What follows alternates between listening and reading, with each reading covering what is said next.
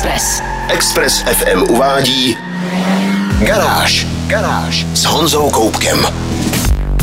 Dnes pro vás mám informace o novém silném Mercedesu AMG, o tom, jak některé automobilky bojují, aby udržely spalovací motory co nejdéle při životě, o nejsportovnější verzi nejprodávanějšího Porsche a také o elektrickém nástupci Volvo XC90 a o tom, že spalovací model se jen tak svého křesla nepustí.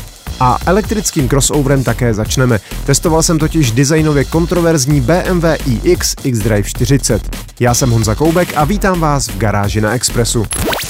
Test mezi plynu. Mnohé elektrické automobilky se dnes chlubí, že některé jejich nové modely byly od začátku vyvíjené jako čistě elektrické. BMW takové auto začalo prodávat už před devíti lety. Převratný malý hatchback s karbonovou konstrukcí měl sice zpočátku mizerný dojezd, ale to se postupně napravilo a když dnes BMW i3 potkáte na ulici, možná vás překvapí, jak málo za těch 9 let zestárlo. Pořád vypadá moderně a zajímavě, ovšem při jeho představení mnozí nad jeho designem nesouhlasně kroutili hlavou. A přesně to samé se teď děje dalšímu mnichovskému elektromobilu. BMW iX je velký crossover s nepřehlednutelně výraznou přídí.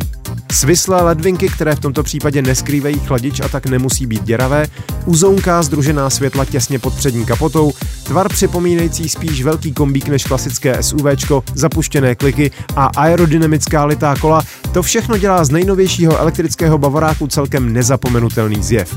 A pro velkou část lidí nikoliv z dobrých důvodů. Osobně jsem si na auto po týdnu testování už docela zvyknul, i když příď mi pořád přijde diskutabilní. Mým úkolem ale nebylo hodnotit design a tak se pojďme pustit do techniky. Nosná konstrukce je opět z větší části z karbonu, ale i tak se bavíme o téměř 2,5 tunovém autě. V podlaze je totiž akumulátor o využitelné kapacitě 71 kWh a ten něco váží.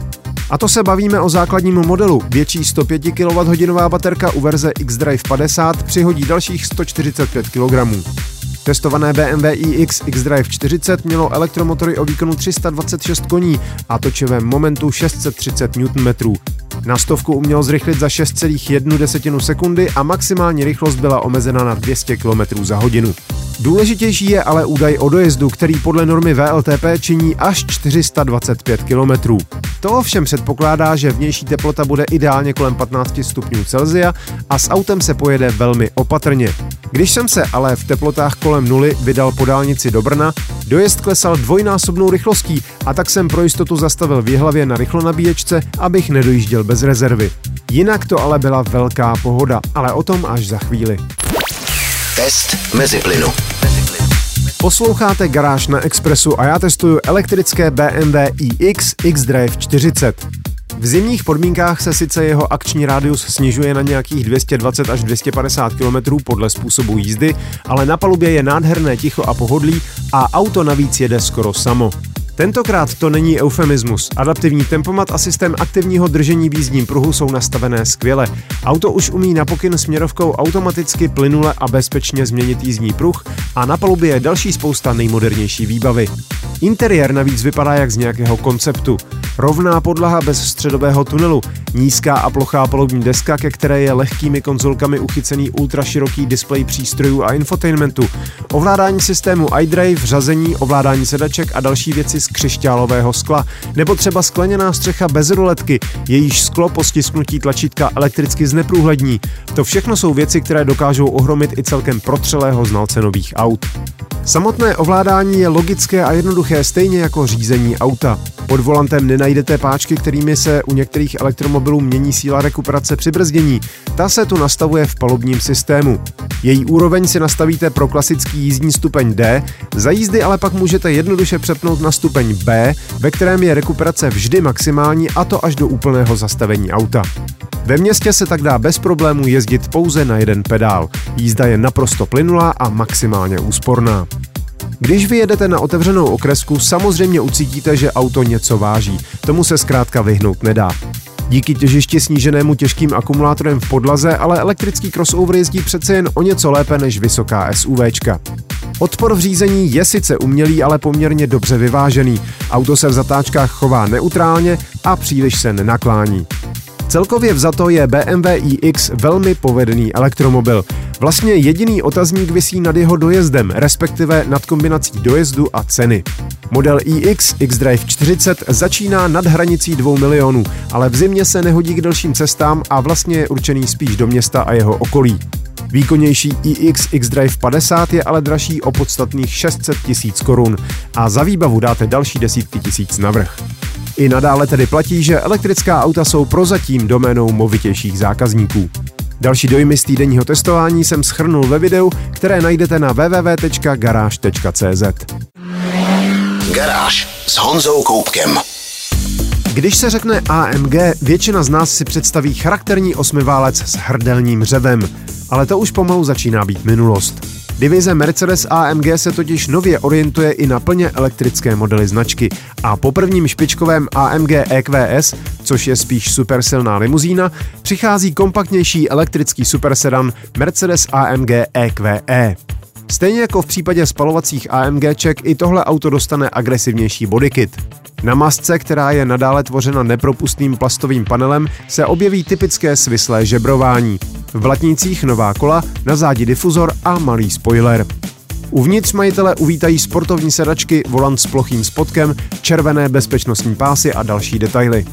A snad, aby si posádka zavzpomínala na staré dobré časy, multimediální systém má program AMG Sound Experience, který umí simulovat zvuk velkoobjemového spalovacího motoru. Nebuďte ale na pochybách, tohle auto bude také silné jako medvěd. Už základní verze EQE 43 Formatic vyvine celkem 476 koní a 858 Nm. Silnější EQE 53 Formatic Plus pak má 626 koní a 950 Nm a s příplatkovým balíčkem Dynamic Plus dokonce 687 koní a krátkodobě až 1000 Nm. V této nejdrsnější verzi a s použitím speciálního programu Race Start bude umět stovku za 3,3 sekundy. Maximálka je podle modelu 210 nebo 220 km za hodinu se zmíněným dynamickým paketem až 240. Ale co si budeme povídat, při takovém tempu bude náboj z akumulátorů mizet doslova před očima. I při normální jízdě bude mít AMG vyšší spotřebu a tedy kratší dojezd než klasické Mercedesy EQE. Základní verze slibuje dojezd 462 až 533 km proti 660 km standardního modelu. Ale víte, jak to s takovými tabulkovými hodnotami bývá. Zajímavější bude zjistit, jak budou fungovat upravené nápravy, o 15 mm snížený podvozek a upravené adaptivní vzduchové odpružení. Že bychom se dočkali skutečně zábavného elektromobilu? No, ještě si raději počkáme. Další informace a fotogalerii ale najdete už teď na webu garáž.cz. Garáž. Posloucháte Garáž na Expressu. Zajímavá zpráva v posledním týdnu prosákla v rozhovoru, který dal Stefan Winkelmann, generální ředitel automobilky Lamborghini, německému týdeníku Welt am Sonntag. Přestože Lamborghini oznámilo, že čistě spalovací, tedy nehybridní vozy přestane vyrábět už koncem letošního roku, Winkelmann řekl, že spalovací motory jako takové hodlají udržet při životě i po roce 2030, pokud to bude jen trochu možné. Není divu, elektrické supersporty jsou sice bleskově rychlé, ale chybí jim charakter, divadlo, prostě přesně to, co z Lamborghini dělá Lamborghini. Winkelmann prohlásil, že nejjednodušší cestou jsou syntetická paliva. Stejně mimochodem uvažuje i Porsche. Ale faktem zůstává, že vyrobit syntetické palivo je zatím drahé a těžko říct, jestli by i zámožní majitelé spalovacích supersportů byli ochotní platit za litr umělého paliva třeba desetinásobek toho, co dají dnes za benzín. Budou se prý i další cesty. Zatímco někde se jen opatrně naznačuje, jinde se koná. Společnost Yamaha, která kromě motorek a motorových člunů vyrábí například i hudební nástroje a spoustu dalšího, se už koncem minulého roku spojila s dalšími japonskými výrobci, konkrétně s Mazdou, Subaru, Kawasaki a Toyotou a společně právě představili prototyp nového motoru. Za jeho základ posloužil osmiválec s označením 2UR GSE, který najdete pod kapotou Lexusu RCF. Ale Yamaha ho celkem zásadně přepracovala. Nové sání i výfukový systém, upravené hlavy válců, vstřikovače, elektronika. Výsledkem je výkon 450 koní v 6800 otáčkách a točivý moment 540 Nm ve 3600 otáčkách. To nezní nijak neobvykle, ale nezmínil jsem jednu důležitou věc. Ten motor totiž spaluje čistý vodík. Vypadá to nádherně, problém ale představuje sama pohoná hmota. Vodík je extrémně náročný na skladování, převážení a další manipulaci. Více informací najdete v článcích na www.garage.cz. Garáž. Volvo XC90 brzy dostane plně elektrického nástupce. Spalovací model však neskončí. Švédská automobilka se se svým velkým crossoverem trefila přesně do nástupu oblíbenosti kategorie SUV. První generace se tak prodalo víc než 630 tisíc kousků. Současná generace je na trhu už od roku 2015, ale nutno říct, že designéři trefili skvěle nadčasový design. XC90 vůbec nevypadá zastarale a drobné faceliftové změny z ní dělají pořád jedno z nejelegantnějších aut své kategorie. Volvo ovšem patří mezi automobilky, které se sami zavázaly, že nehledě na evropské zákony a vyhlášky, které zatím nejsou schváleny, přejde od roku 2030 na plně elektrické modely. Nikoli tedy na elektrifikované, což je kategorie, do které se dá schovat třeba i mild hybridní spalovací jednotka, ale skutečně na bateriové elektromobily. Model XC90 už ovšem přece jen dosluhuje a sám o sobě by asi dalších 7-8 let nevydržel.